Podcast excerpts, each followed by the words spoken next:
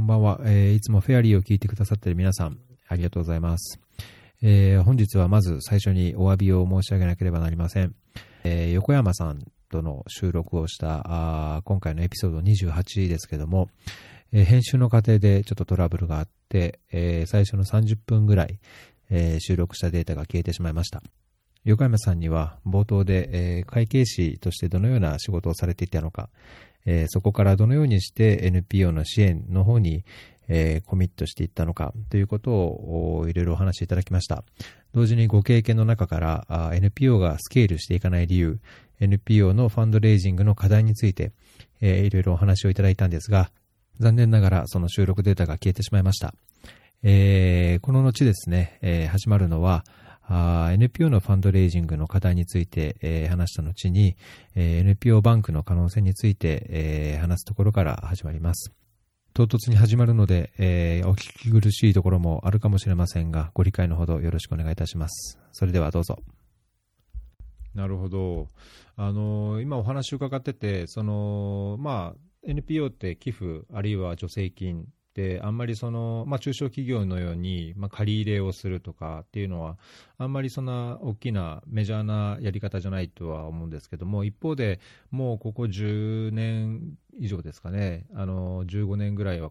NPO バンクとか、まあ、最近は徐々にそのコミュニティ財団っていう、まあ、NPO に貸し付けをしますっていう、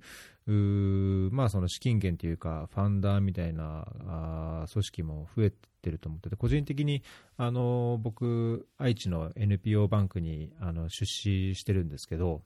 あのその NPO が資金繰りをどうするか、えーある程度のまとまったお金を、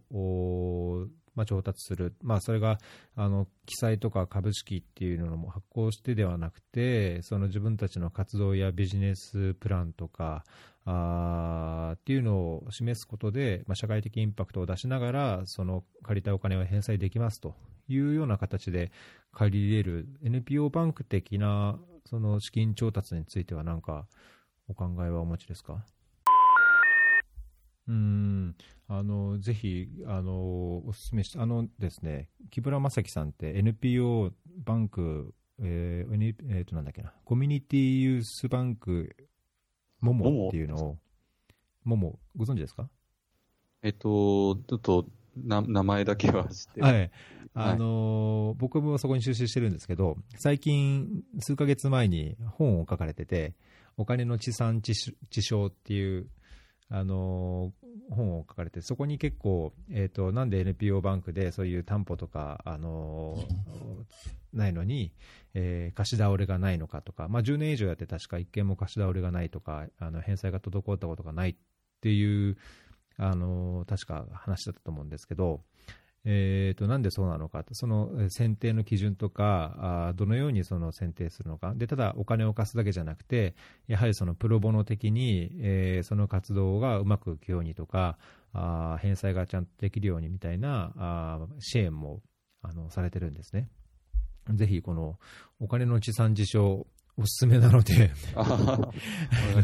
機会があれば。はい、でそれで言うと、そのセッションもあのファンドレイジングジャパンに、えー、と木村さんが出るやつがあるので、僕もこの木村さんのその NPO バンクの話は、い2013年のファンドレイジングジャパンに出たときに、あの話を聞いて、えー、とその地域のその善意のお金を集めて、それを地域の活動、地域のために活動をしている NPO に、えーまあ、貸し出して、まあ、運転資金にな活用するところもあれば、あその一部その設備投資に活用したりとか、まあ、いろんな使い道があるようなんですけども、あのまあ、そういう NPO の申請書とか、ビジネスプランに基づいて貸付をして、まあ、返してもらうと。で、金額としては多分多くても数百万とか、あのそんなには多くない額なので、多分あの今、横山さんがおっしゃってた意味での調達規模のようなほどには行ってないと思うんですけども、まあ、だから返済もできるし、えーまあ、成り立ってるっていうところはあるとは思うんですが、あの今、コミュニティ財団だと、その貸付だけでなく、一部はもうグラントとして、贈与としてあもうやるっていうようなあ内容によっては、そういう資金をや提供して、NPO を立ち上げるとか、あのまあ、そのためのプロボの技術的なプロボの支援もやったりっていうようなことを、まあ、愛知県、東海3県では非常にあのよくやってるようなので、なんかぜひ、なんかそこら辺の話もしたいですね。っていうか、いや、思っちゃったんですけど、あの、横山さん交えて3、4人ぐらいで、あの、その NPO バンクとかコミュニティ財団やってる人と話したらなんか楽しそうだなと今思った次第です。ありますね。ありがとうございます。確かに、まあ、その、いろいろ私は、その、クライアントの NPO さんに、こう、ニーズとか、こうしてほしいとか、こう、そういうことを聞く立場なので、そういうところの情報交換できると、まあ、おのおの、あのハッピーになれるんじゃないかなっていうのは、ました。そうですね。あのー、結構その、NPO バンク、ももって NPO バンクの、あのー、代表理事やってる木村さんも、もともと地銀、えー、えー、と、どうだったっけな。あと、信用金庫だったかな。なんか、あの、その地域の銀行で、その地域にこう貸し付けをして、えー、まあ、地域に根付いたっていうような、あの、仕事をしてたんだけども、なんかこう、やっぱりいろいろ限界があって、で、まあ、有名な AP バンクとか、あの、そういうのにも関わった、関わって、まあ、ご自身で結果的にその地元の名古屋、愛知でそれを作ったらしいんですね。で、すごいその中小企業の融資とか、あの実際 NPO バンクとしても、老金とか、えーと、なんか地域の金融機関ともあの協調融資っていうんですかね、なんかそういう事例もあって、あのいや、ももさんが貸し付けてするような団体だったらば、あのうちも出しますっていうので、えーと、ちょっと金額規模は覚えてないですけども、えー、全体で1000万の中で500万ずつを協調で融資して NPO に貸し付けるみたいな、あのそういう事例もなんか増えつつあるので、まあ、なんか、うん、なんか橋渡しというかね、今後もっと大きくこう NPO のファンディングっていうのは変わってくると思うんですけども、事例としてはなんかその NPO バンクだけじゃなくて、既存の金融機関とともにその NPO にお金をちゃんとこう提供するという、すごい事例作りとしてはとっても興味深いのがあるので、そこら辺の話もちょっと本に書いてあるので、なんかあれば。はい、ありがとうございます。はい、読んでみます。すいません、はい、宣伝みたいな。いえいえ あ、なるほど。あ、い、一個だけ、ちょっと話題変わっちゃうんですけど、えー、いいいですかね？どうぞどうぞ。えっ、ー、と、ちょっと、ツイッターとかでも書いたんですけど、はい。えっ、ー、と、NPO がスケールできてない理由を、えっ、ー、と、今二つ挙げていて、一つは、えー、株式調達ができてないよねっていうお金が突っ込まれないこう NPO の制度的な問題っていうのがあるんですけど、もう一個がよく言われるのが、えっ、と、儲けなくてもいいよねっていうマインドセットがあるからだよって、すごい、あの、非 NPO セクター、えー、他のビジネスセクターの人がすごい言われることが多くてですね。で、えっと、まあそういう NPO ってもしかしたらかつてはめちゃくちゃ多かったのかもしれないんですけど、今って、えっ、ー、と、フローレンスとか、まあ、その他の、えっ、ー、と、お金を稼ぎながらいいことをしていこうねって NPO も増えてきていて、で、それに憧れる若手とか若者も増えてきているので、実はそんなに今って儲けなくてもいいよねっていう、こう、慈善活動のマインドを持った、特に若手の NPO 経営者でそんな少ないんじゃ、多くはないんじゃないかなっていうふうに思っていて、で、えっと、やっぱりその、ちゃんと分けて考えないと思う、いけないと思うんですね。そのもちゃんスケールできてない理由が本当にその経営者の資質のマインドセットの問題なのか、それとも NPO のその制度的な問題なのかっていうのはちゃんちゃんと分けて考えて、で、えっと、示していかないといけないのかなっていうのはすごい思っていてですね。なので、そこは、えっと、そういうんじゃない、えっと、そういうマインドセットの問題だけじゃないんだよっていうのは、えっと、まあ、引き続きちょっと発信は、していきたいなというふうには思ってるんですよね。はいはいはい。これ、僕、すごい共感したツイートでは、ツイートでもあったんですけども、その、本当、同感です。そのマインドセットの問題、まあ、もちろんその資金調達っていう制度っていうのはいろいろやっぱり NPO、普通の企業とか会社と違ってあの整ってないところとかあると思うんですけど、そのマインドセットっていうのは本当にあの僕も全く同じように感じていて、でかつその最近のあの最近 NPO に関わる方々、まあ、特に若い世代の方々は違うっていうのもあの非常に印象的にはあの同じような感覚を持ってて。まあ、変わりつつあるなとは思うんですけども、あのまあ、まだまだ、特に寄付をする側も、まだそういう変なマインドセットを持ってるっていうような、あの印象、日本の特に社会の中にはそういう印象を持ってるので、まあ、それをやっぱ変えていくのも NPO であるべきだし、まあ、まあ、我々自身がこうそういう違うっていうね、そういう問題意識を情報発信するっていうのは大きなあのいいとこ、必要なとこかなと思いますね。このツイートちょっと、あのリンクをショーノートに貼っておきますね。あ、ありがとうございます。そうなんですよね。えっと、あと言いたかったのはすいません、ええ、どうぞどうぞ。ええっと、言いたかったのが、ただ一方で、えっと、必ずしも、えっと、なんで、お金儲けができない領域ってすごいあると思っていて、えっと、だからこその NPO だと思ってるんですよね。で私のイメージの中だと、NPO が、えっと、担当している領域って、えっと、行政がカバーしている分野と、あとは株式会社がカバーしている分野があって、そこの隙間のところが NPO を今支援しているところだと思うんですね。で、そのところに対して、まあ、そのお金をこうちゃんと儲けながら、えっと、やっていくっていうこともできる社会課題もあれば、えー、その行政の代わりにやってる部分が強いから、お金もができない、えっと、分野の社会課題も結構あると思ってるんですね。で、そういったところでは、ちゃんと、その、ビジネス形態っていうのはちゃんと分けていかないといけないかなっていうふうに思っていて、まあ、お金儲けできるものについては、まあ、事業収益型の NPO であったり、あとは株式会社であったり、一般社団法人であったりって、えー、できると思うんですけど、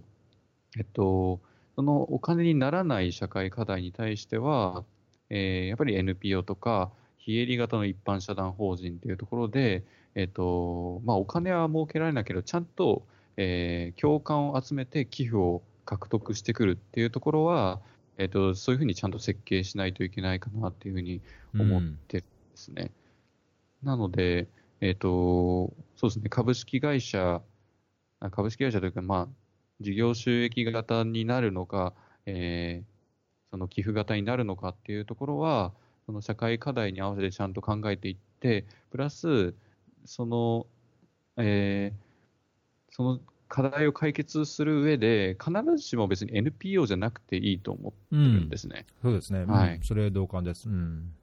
株式会社でもいいかな、一般社団法人でもいいかなと思っていて、そこの選択で安易に、その、いい、世の中に対していいことするんだから NPO だよねっていうふうな安易な考え方は、えっと、やめた方がいいのかなというふうに思ってるんですね。で、やっぱり NPO の最大のメリットって、えっと、えー、その、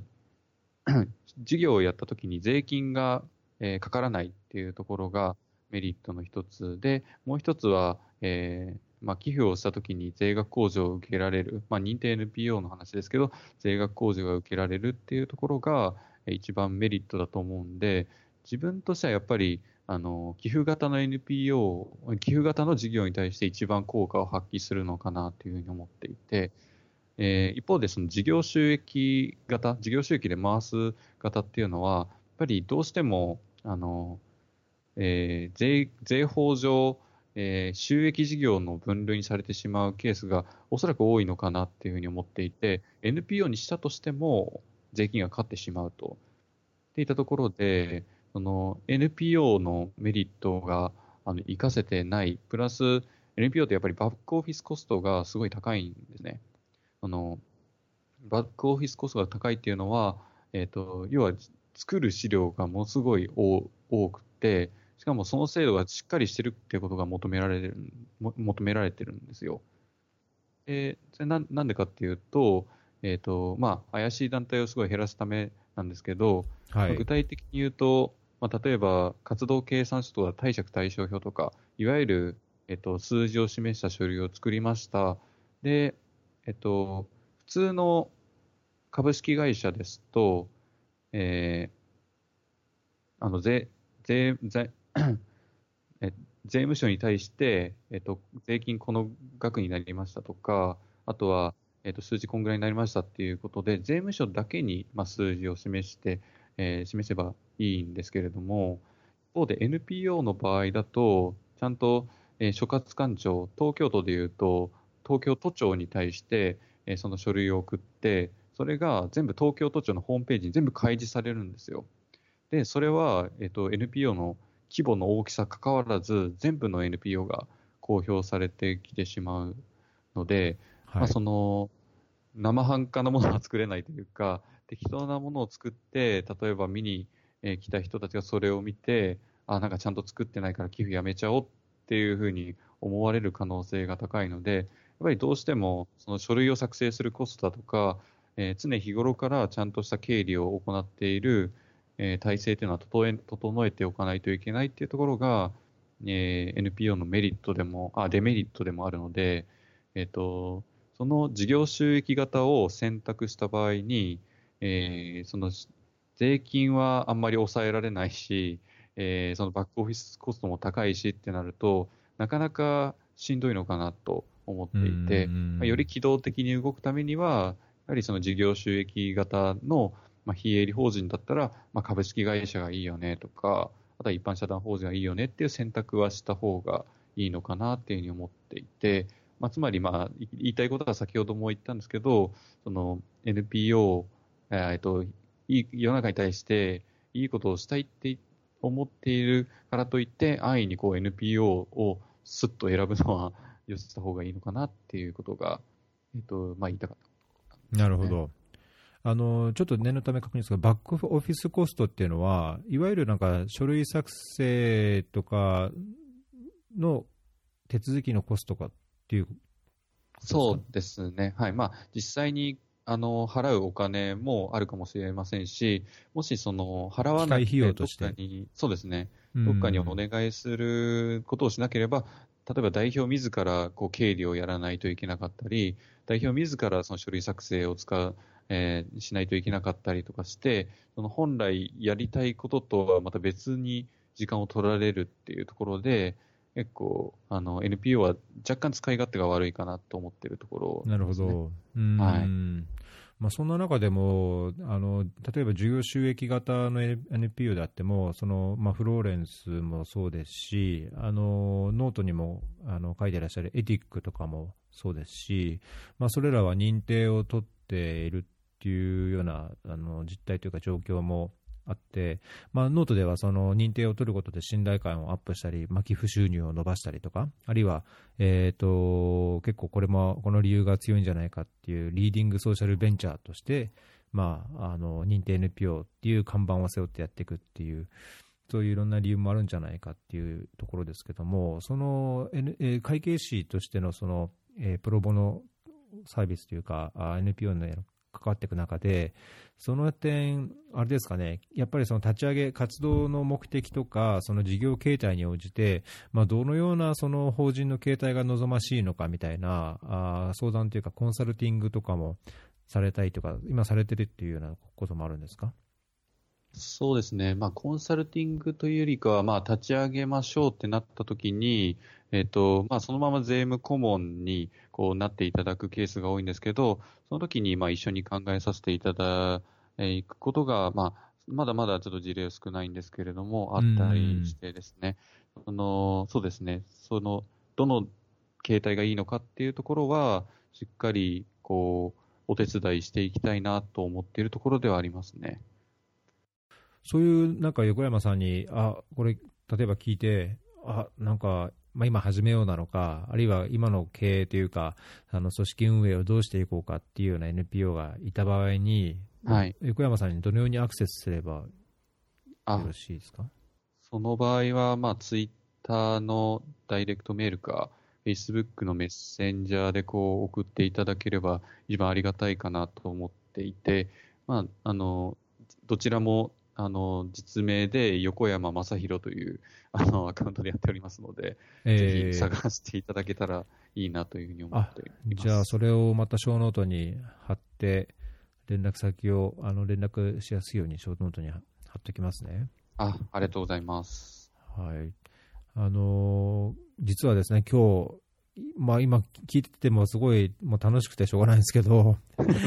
あのー今日1時間でた足んないんじゃないかって思ってたくらいなんですけど、ちょっとだいぶ時間がもう1時間近くなってきたんですけど、そうです時ね間ちょっと超えても大丈夫ですか、あ、全然大丈夫です15。分大丈夫ですか？はい。あのーノート、ネタ帳には、まだいくつもネタがあってですね。あの、特に、まず次お伺いしたいのが、あの、その次に、えっと、ソーシャルビジネスを始めるときの次に書いてある、その NPO のファンドレイジングっていうところで、えっと、まあ、これまでもちょっといろいろ話はしてますけども、その、えっと、寄付としての会員メンバーからのまあ、定定期的なこう会費とか、まあ、マンスリーサポートサービスとか、まあ、イベントでの収益とかあると思うんですけども、まあ、ここ10年ぐらいもクラウドファンディングがだいぶメジャーになってきて、そういう具体的な事業とかについては、まあ、クラウドファンディングであの何十万、何百万から、まあ、大きいところだと何千万くらいのクラウドファンディングもしてるとこありますし、あの多様化してるのはあると思うんですけども、さらにその今、仮想通貨、あのビットコインなどを活用したあの寄付もシンカブルが始めたりとか、あーあのあって、えーその中の一つのそのバリュー、あのこれはそれこそソーシャルであればあのやる価値があるんじゃないかというように横山さんお考えかと思うんですけども、その、えー、とバリューっていうのはどういう活用どういうようなその資金調達の一つとしての活用方法があるとお考えですか？あやっぱり先ほど、えっと、申し上げた通りに、その NPO って株式調達ができないじゃないですか。はい。えっと、その株式調達の代わりになり得るのが、まあ、バリューであったり、あとは、えー今よく聞く ICO であったりするのかなというふうに思はいはいはいって。いるんですね。で、やはりそのバリューとか ICO って結局は、えーそのか仮想、仮想コインとか仮想トークンでこう、えー上場して、えっ、と、クラウドファンディングなり資金調達するっていうことなんで、その、えっ、と、NPO に、まあ、かけていった株式調達っていう、えっ、と、ピースが、このバリューとか ICO で埋まって、で、お金がどんどん入ってきて、えースケールしていく一個のきっかけにはなるんじゃないかなというふうには思っていて、バリューには個人的にはかなり注目しています。はい。なるほど。最近僕、あの、バリュー開く機会があんまり、機会というかあんまり開いてないんですけど、はいなんか、あの、バリューはまだこう、熱がある感じですか？いろいろババリューの動きはある感じですか？いや、えっと、あまり、今はちょっと静まっている 感じなんじゃないかなとは思うんですけど、ただ、そうですね、まあ、まあ、もし、んまあ、バリュー側もいろんなことを考えてると思うんで、まあ、このままでは終わらないんじゃないかなとは思っています。まあ、特にやっぱり NPO とか、えーそういう NPO の経営者とかの方って、まあ、貴重な、こう、新たな資金調達えーの元として捉えてる方も多いと思うんで、で、自分としては、バリューは、その ICO をするための疑似体験ができるところなんじゃないないかなというふうに思ってるんですね。はいはいはい。まあうんうん ICO もまだちょっと具体的に何かやったことはないので、あのまだ概念しかよくわかってないんですけれども、やっぱり個人とかその団体で、えー上場することでお金を集めるっていうことを、まあバリューも ICO もやっていく、だと思うので、そこの集め方を学ぶ格好の機会なんじゃないかなと思うので、まあ、NPO の経営者は、えー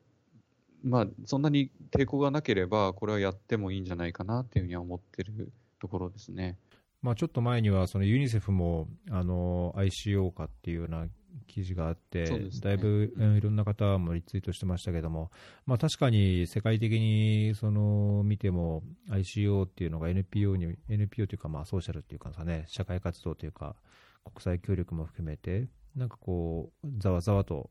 してるかなっていうところは感じますよね。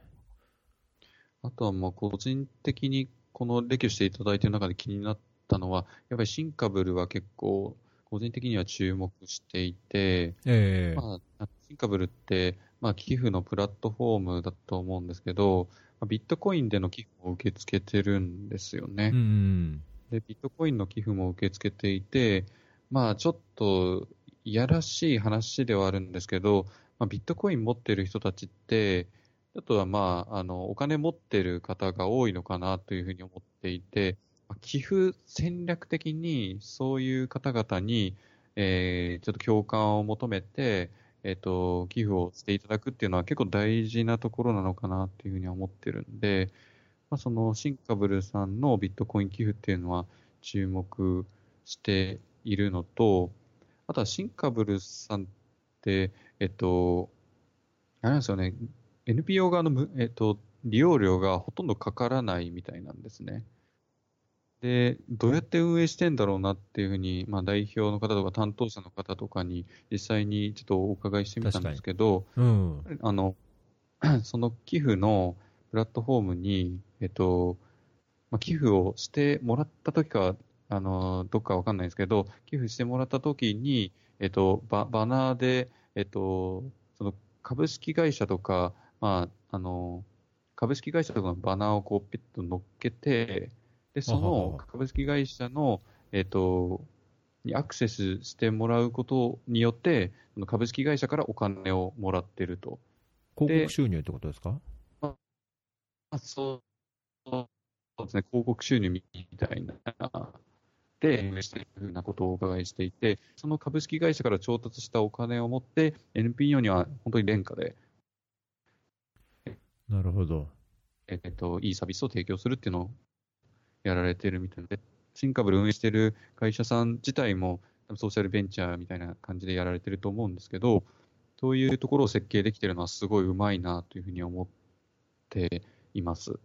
まあ実はちょっと話ずれるかもしれないですけど、僕、シンカブルさんに、あのこのポッドキャストフェアリーみたいなのも団体登録できますかって、ちょっと質問してるんですけど、あ、そうなんですね。うん、っていうのは、このフェアリー、まあ、ポッドキャストは、まあ、ポッドキャストだけなんですけど、あのなんかそのお金の、こう、なんかファンファンデファンドっていうか、あのその資金調達っていうのがなんかうまくできるような仕組みができれば、まあ、NPO バンクじゃないけども、その社会活動とか NPO、まあ、ベンチャーにこう融資する、まあ、融資じゃなくてもあのグラント出すとして出すとか、なんかで聞いてる方にそういう共感してくれる方がいれば、その出資者とかパートナーみたいなっていうような、なんかいろいろできないかなっていう妄想はいろいろ実はありまして。ああ、なるほどですね。えーで、なんかシンカープルさんで、その団体としてこう、もし採用というか、まあ、承認されるようであれば、まあ、そこで寄付を募って、えーそれを、まあ、あの原資として、あのまあ、なんかその共感が高かったあのエピソードのその団体に対して何かこう支援をするとか、あの一部のイベントに対してあのコーファンディングするとか、あのなんかそういう活動、NPO やソーシャルベンチャーが活動しやすいようなその資金源の一つとして、なんかでかつそういう情報を生であの音声で発信してっていうのをこうくっつけてできないかなみたいな妄想してるんですけども、でぜひちょっと今度、オフレコででも、あのあそそうした場合に、例えばさっきの話みたいに、じゃあ NPO にした方がいいのか、あるいはその会社とした方がいいのかとか、あの実際、僕も考えているところがあるので、ななんか、ええちょっと、あの、個人的にまたご相談させてください。ああ、ぜひぜひお願いします。お待ちしております。すいません。そうか、そうか。うん確かにね、シンカブル僕も、ちょっとシンカブルのあの方にもゲストお願いしますっていうのはお願いはしてるんですけど、あそうなんですね。ええまた出る際にはあの告知しますんで、はい。そうですね。まあと、おちょっと時間もどんどん過ぎていっちゃいますけども、あのそのいろんな会計税制上とか会計上のいろんな話と、あのまあ、社会活動のところについては、あの横山さん発信されてるノートが僕、はすごい、あのまあ、勉強になるというか、あのまあ、すごい、あその通りあ、そうだよねっていう、強く感じるところもあれば、あのへえ、そういうこともあるんだみたいなところもあって、あのぜひこ今日の今回のエピソードに関心を持たれた方は、あの横山さんのノートがとってもおすすめだと思うんですけども、今後もこれ、こんな感じでノートを発信していく予定ですか？あそうですね。はい。ちょっと、できれば、引っ越し頻度もっと上げたいなと思ってるんですけど、まあ、あの、ちょっとな長く続けることを目標にしてるんで、できる範囲で、えっ、と、引き続きノートでの発信は続けていきたいなっていうふうには考えてます。うん、すごいこれ、やっぱり、なんだろう、いいことをしてればいいみたいな、そのさっきの儲けなくてもいいみたいな話じゃないですけど、NPO でもそのお金をうんぬんって話すと、ちょっとなんかあんまり良くないみたいな、まあ、そういう空気があるのか分かんないですけども、ただお金ってどうしてもね、必要なことなので、そこら辺そこら辺のその寄付の話とか、あも含めて、とっても面白いと思うので、これもあのいろいろおショーノートに貼っておきますので、ちょっと宣伝っていうわけじゃないですけども、ありがとうございます。はい。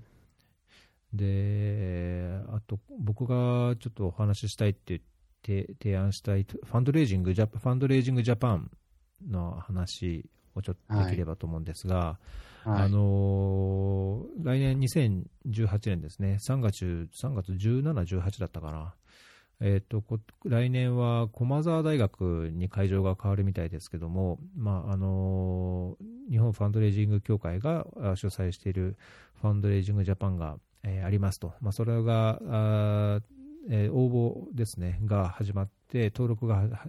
11月1日から始まりましたと。で合わせてそのセッションのリストが公開されたので、ちょっとこの中で、あの関心のあるセッション、これ、面白そうだなっていうのあれば、なんかお互いいくつか挙げて、あのぐだぐだと話せればと思うんですが、はい。えなんかこのセッションの中で、あこれは面白そうですよっていうの、なんかありました？やっぱり NPO ソーシャルビジネスが上場する未来っていうのと、あとは日本の福祉を変えるファンドレイジングっていうのはかなり興味深いなっていうふうには思ってます。で、えっ、と、最初のやつってど、ど、どこですか？え何っと、ジェネ？ソーシャルビジネスが上場する未来は、えっと、社会的インパクト評価投資、えっと、青い列あのはいはいはい。上から4番目。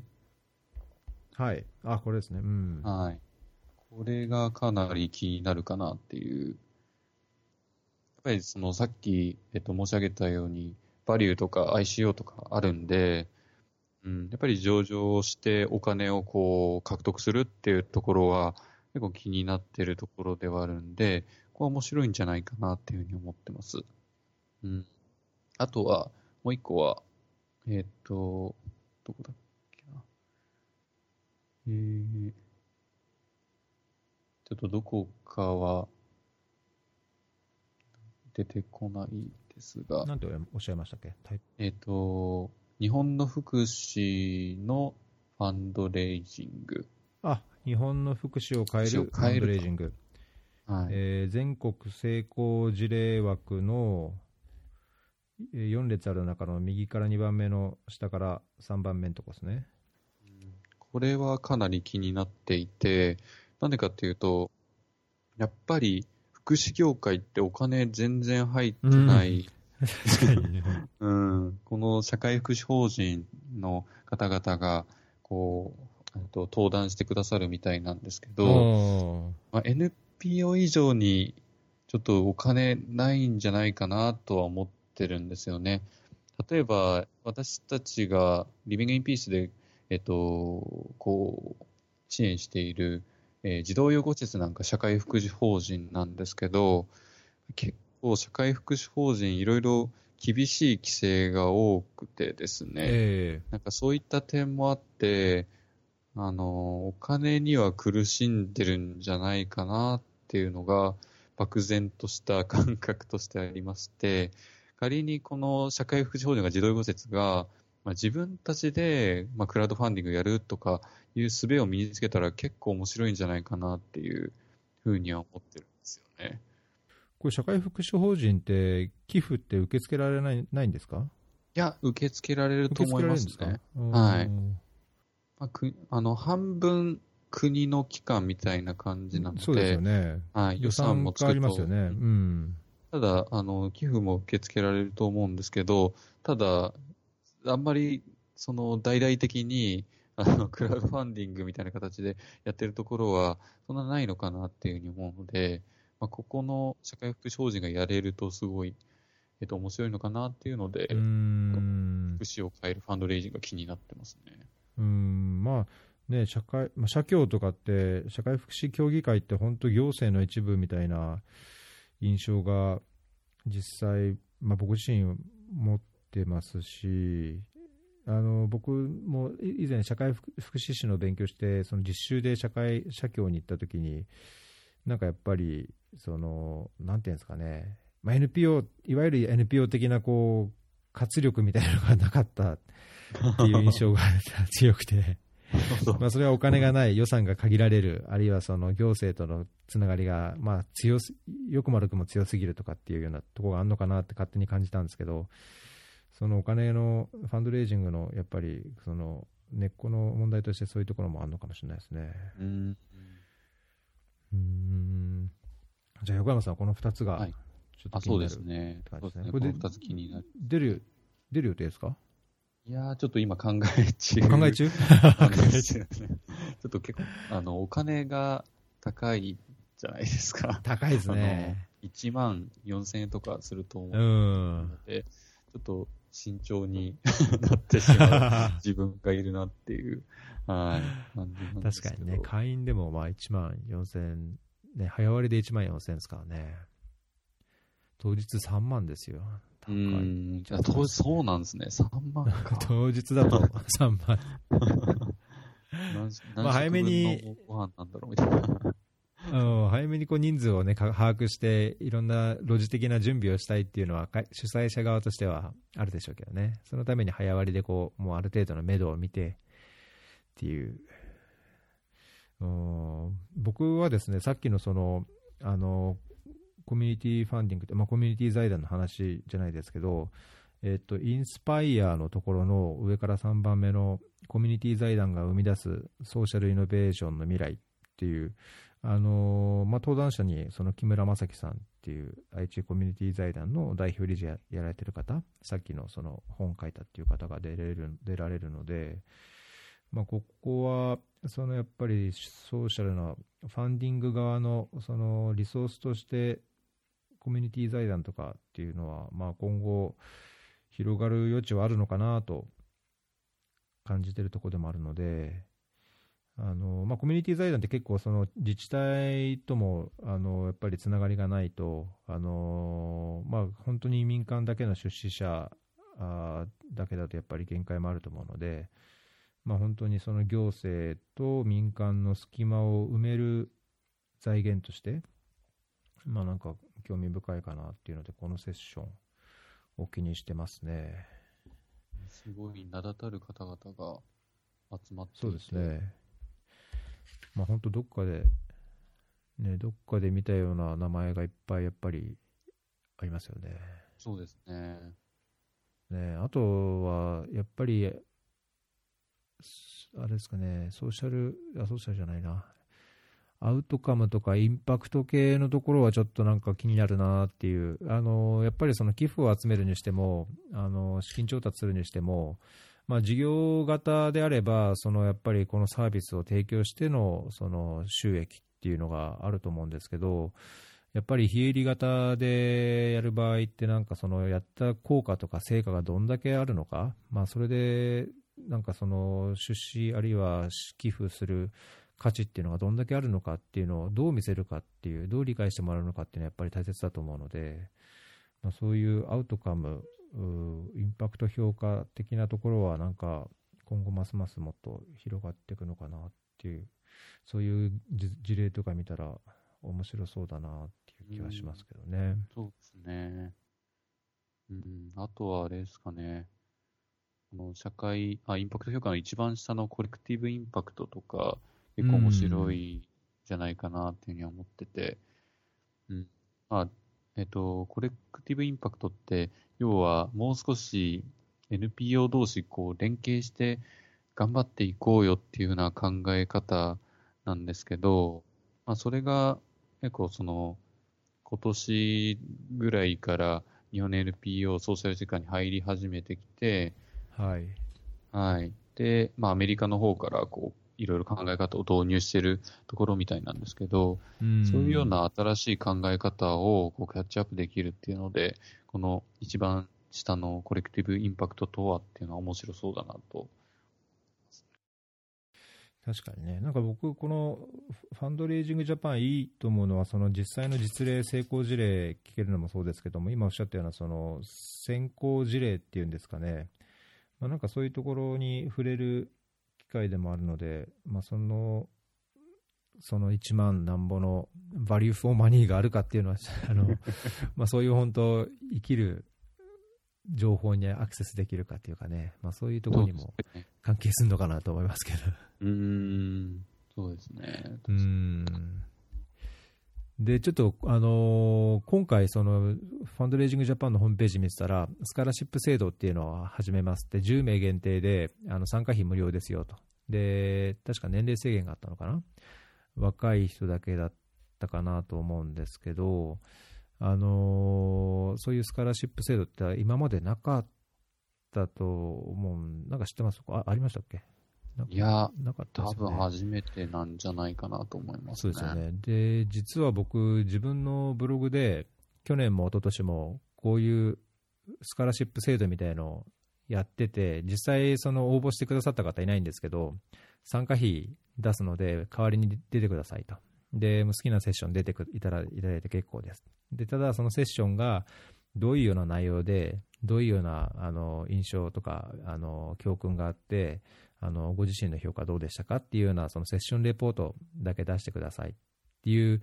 なんかこう企画をやってたんですよ。うんで、今年もやろうと思って、ちょっとそういうつぶやきもしてたんですけども、なんか個人的にはちょっとパクられたなというか いや、アイディア取られちゃったと思って、正式なプログラムとして取られちゃったと思って、あのー、嬉しいような悲しいようななんですけども、これ、今回もやるので、はい、もし横山さん、お金渋るようだったら、手挙げてください。そうですね。あの、フェアリーでスポンサーしますんで。あ、本当ですか。ええー、それはかなり嬉しい、はい、情報なので。はい、で、あの、実際に出ていただいて、セッションのその、あの、レビュー、まあ、あの、前はブログでやってたので、そのセッションレポートみたいな形で紙で出してもらうことを考えてたんですけど、まあ、4月からこのポッドキャストも始めたので、そのポッドキャストの中で、いや、このセッションはこう、こう、こうっていう話を、レビューをしてもらうと。っていうことも考えていて、で、同時に、できればプレビューもしたいなと、まあ今日もまあプレビューの一つみたいなもんですけども、今後、そのこのセッションリスト、あんまりこう概要の書いてないリストから、あの徐々にそのセッションの詳細こうですっていうあの案内がこれから出てくるはずなので、そのもっと詳細を見て、ああだこうだ、ぐだぐだ、こうプレビューをするエピソードも考えてますので、もしそこら辺でも絡んでいただけるようであれば、あのー、ぜひフェアリーのスカラシップを受けていただいて がっつりと、あのー、出席いただくっていうのも可能かと思うので。わかりました。はい。ちょっと前向前向きというか、まあ、本当に、本当の意味で前向きに 検討させていただく。ぜひ、ちょっと、その制度設計というか、どういうスカラーシップなんですかっていうのを、あのーまあ、できれば1週間、2週間のうちぐらいに、ブログで、あの記事を書きたいと思ってますので、あのーまたその際には、ぜひ前向きに。はい。あれか、一応会員なんでしたっけ？いや会員になってないんですよね。会員になってないので、じゃあ一般で早割だと2万3000円なので、あの手挙げていただいて、じゃあやりましょうってなったら、これ、はいフェアリーでお支払いしますんで。あ、わかりました。はい。そんな、ちょっと宣伝も兼ねてでした。はい。ありがとうございます。はい。あの、すっかり時間がかかっちゃって、あのーなんかもっともっとこう、聞きたいとこもあるんですけども、ちょっと時間もあれなので、そろそろ、あのー締めたいと思うんですが、あ何かイベントやなんか候補候補とか、まあ、告知、宣伝とかってありますか？あ、そうですね。えっと、10 11月17日に、あの、ソーシャル、ソーシャルセクターの人とか、えっと、まあ、何か頑張って思いを持ってやってる人のこう飲み会をやろうかなっていうふうに思ってるので、まあ、そんなに大規模じゃないんですけど、うんうん。あの、もしなんか興味がある方は、あの、メッセージいただければ、えーご招待しますんで、えっ、と、よろしくお願いしそれツイッターでます。はい。ダイレクトメッセージを。はい。おあ、このページです、みたいな。あ、えっ、と、あ、違う、えっ、と、ダイレクトメッセージです。そうですね。えっ、と、ツイッターかフェイ出スブックで。たいんですけど、みたいな。はい。いただければ場所は？東京ですか？場所は東京の下北沢でやる予お定下北で。で、は